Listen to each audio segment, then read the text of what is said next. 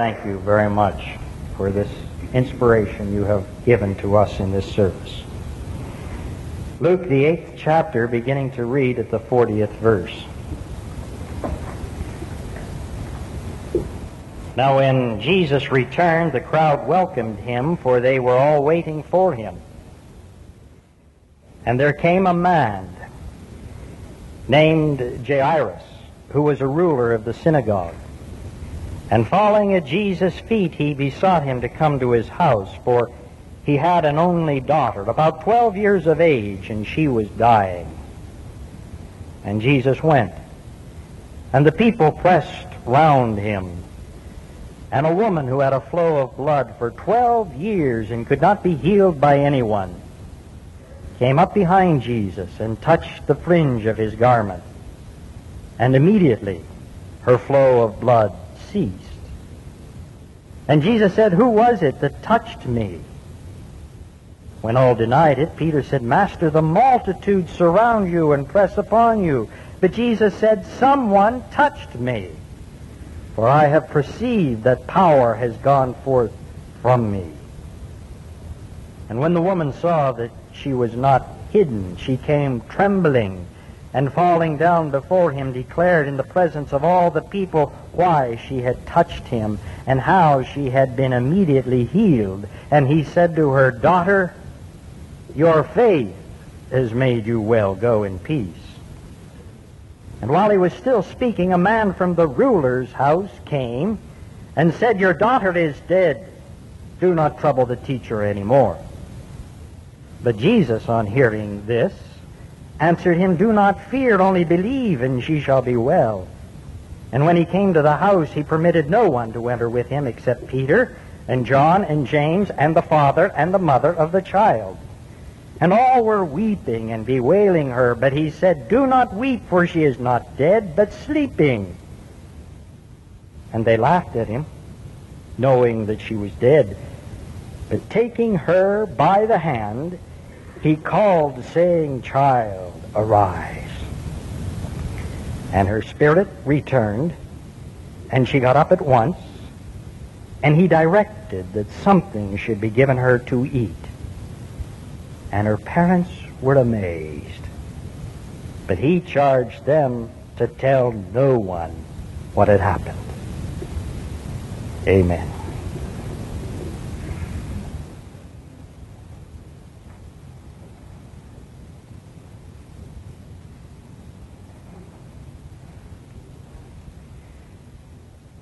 Don't expect everyone to enter into Jesus' life or Jesus to enter into everyone else's life as easily as he entered into your life. That's rule number one that we learn from the ruler. Don't expect everyone to invite Jesus in to their lives as easily as you have.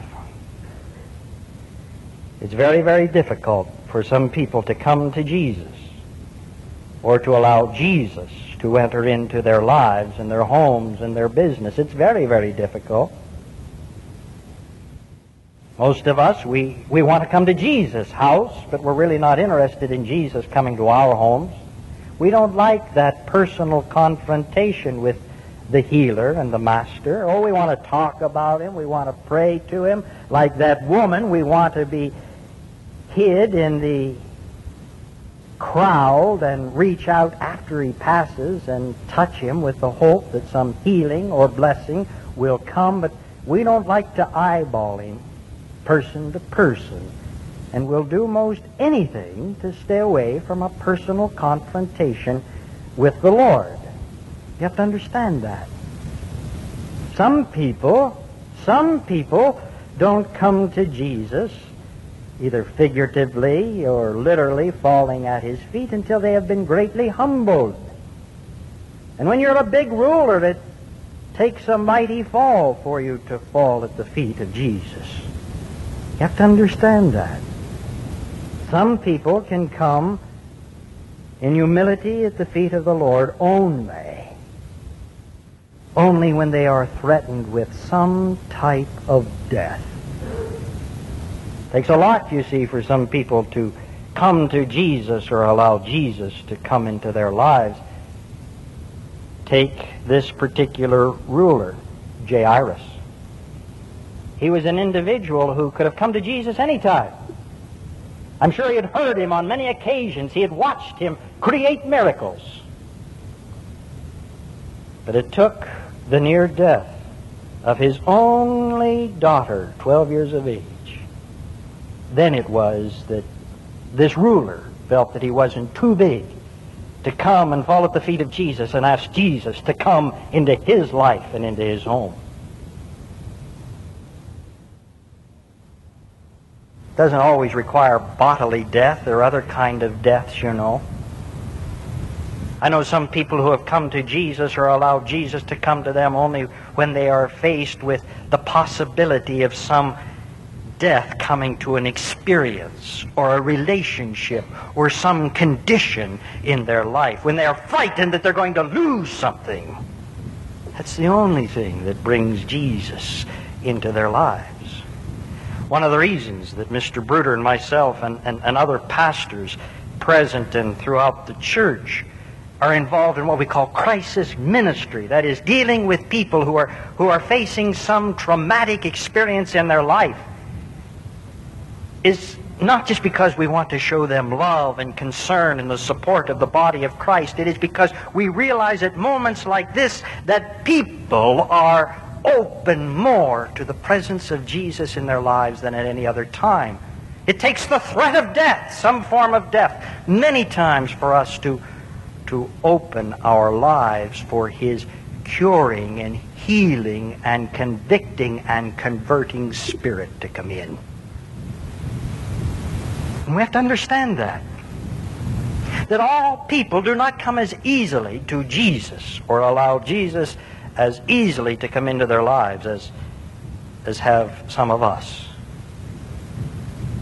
I say that to you because I know some of you present today and those listening over the radio, you have a great concern for somebody who's very dear and near. Or you are facing some experience and you're afraid it's going to die and you don't want to lose it and you call or you counsel or you want help. And we have to say, we're sorry. We will pray with you, for you, but that person's not ready. There has to be a little more experience of the threat of death in one way or another. And we say so with sorrow on our lips, yet with conviction in our hearts, because you see, it's a role of life that not everybody comes to Jesus easily. And that's one of the rules that you learn from a ruler. That maybe your loved one or that particular experience that you are concerned about. Jesus will come. But unfortunately, there's going to have to be more suffering and more threats of death before he can be invited to come in. That's rule number one. And rule number two is when you invite him in, don't become discouraged when he does not act as quickly as you would like. I get very upset with Jesus sometimes. He doesn't respond as instantaneously as I would like, and I'm sure some of you share that same experience. God's timetable, you know, is not according to our timetable, and we must learn that because that's a rule of life. Take this poor ruler, Jairus. He could have come to Jesus yesterday, but he didn't. He could have waited until tomorrow, but he couldn't. Because it was his little daughter, 12 year old only daughter, who was dying and though it was a very difficult decision to make, nevertheless, this ruler knew that he had to have Jesus now. And like the rest of us who have had a problem for some time, when we finally decide that the moment has come to do something, we want it done right now. Some physician friends tell me that the patients that always upset them the most are those patients who have had a cold for three weeks or a pain for three days, but who decide at 11 o'clock Saturday night that's the moment they want to be healed. We're all like that, aren't we? That's what the scripture, I think, is trying to tell us with Jairus. Here he was. He came to Jesus and we wanted help, and he wanted it yesterday. And Jesus consents to go to the house where the little child lay very, very ill. And Jesus is on his way when all of a sudden he is interrupted with a request of a woman who wants to play games. And Jesus plays games with no one. But this woman, you see, wants the impossible. She wants Jesus to heal her without Jesus knowing that he is healing her, and that's impossible. So, hoping that she will remain anonymous within the crowd, after Jesus passes, she touches the hem of his garment, believing that she can be healed. And Jesus will have no part of this kind of mockery of healing power. So he has to stop, and because this woman wants to play games, because she is afraid to die to her own feelings of wanting to be left alone. They waste time. But eventually, Jesus, in his power, is able to straighten out the situation and to show to the women, to the woman, and to those others present that his healing is not magic, but is based upon a person's faith. And when he does get this lesson taught, much time has elapsed. The woman is thrilled because after 12 years or 144 months of having a supply of blood flow from her, she now instantly is healed. The disciples are thrilled and the people standing around because they have witnessed a miracle. Jesus is thrilled because he has been able to help one more life. Everybody is thrilled but poor Jairus. And you can almost feel the anxiety, the, the feelings of frustration, the, the anger that he had for that woman who, like himself, could have come yesterday to be healed or could have waited tomorrow. After all, she had waited 144 months. One more day would not have mattered. You see, we get uptight, don't we, when Jesus spends as much time with other people as we want him to spend with us. And we get discouraged. Poor Jairus. You can almost feel the, the blood going out of his face when that messenger from the household comes and, and says, Your daughter is dead. And then almost you can read the sarcasm and the chastisement that is in the voice when it says, You have no need for this teacher now. You, you have the feeling that this ruler wants to get angry and, and wants to fight back as, as you and I do when we are frustrated. But Jairus does not. And notice what Jesus says. Jesus does not try to help the situation and say, Gosh, Jairus, if, if only I'd have hurried a little bit more, I would have been able to do it. Jesus doesn't say that, ever. He did not say, Oh, Jairus, I'm sorry if this woman hadn't gotten in the way, I, I would have been able to help your daughter. Jesus never says that. He never plays one against the other. Instead, all he said, do not fear, only believe. And that's the key, you see. When you and I get excited, we've invited Jesus in to help, but he's not helping as quickly as we would like to see him do. Don't give up believe. And I think that's the most difficult thing I have to learn in my life. To believe that Jesus is working when I don't see him working as quickly as I think he should. That's a second rule of life. When you invite him in, don't become too discouraged when he works not as quickly as you would like. Only believe that He is working. And the third rule don't tell Jesus ever how to do His job. Don't tell the Lord how to solve the problem. You see, that's our big problem, isn't it? It's not that we don't ask Christ to come in and cure and help and heal.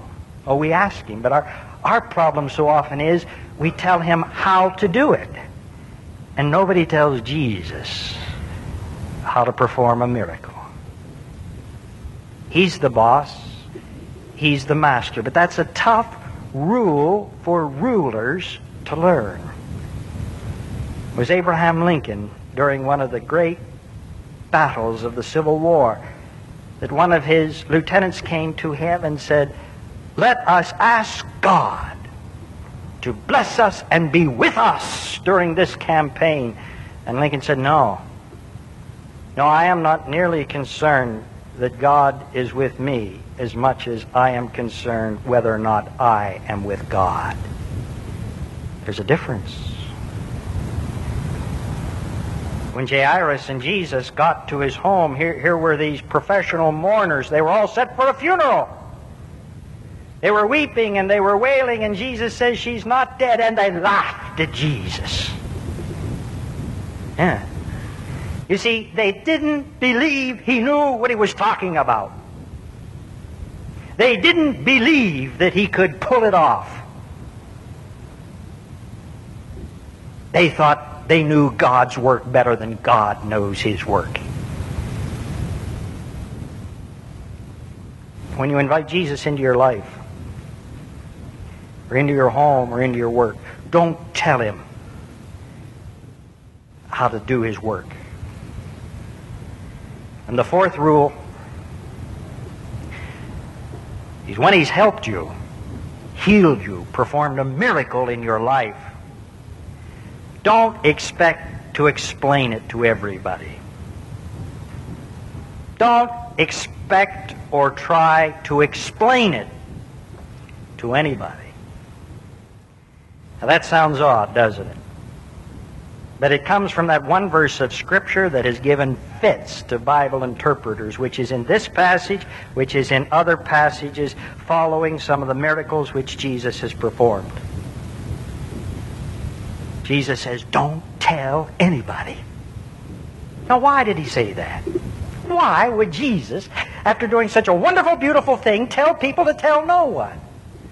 Now, the commentators have had a field day with that. Some say it's because they did not, or Jesus did not want the people to know of him as a miracle worker as much as a Messiah. Others say, no, his time schedule was not right, and he didn't want people to anticipate what was coming. And then you have interpreters clear on the other side that thought, oh, the reason Jesus told people not to tell was he was such a master of, of human emotions and nature that he knew if he told people not to tell, that's when they would tell.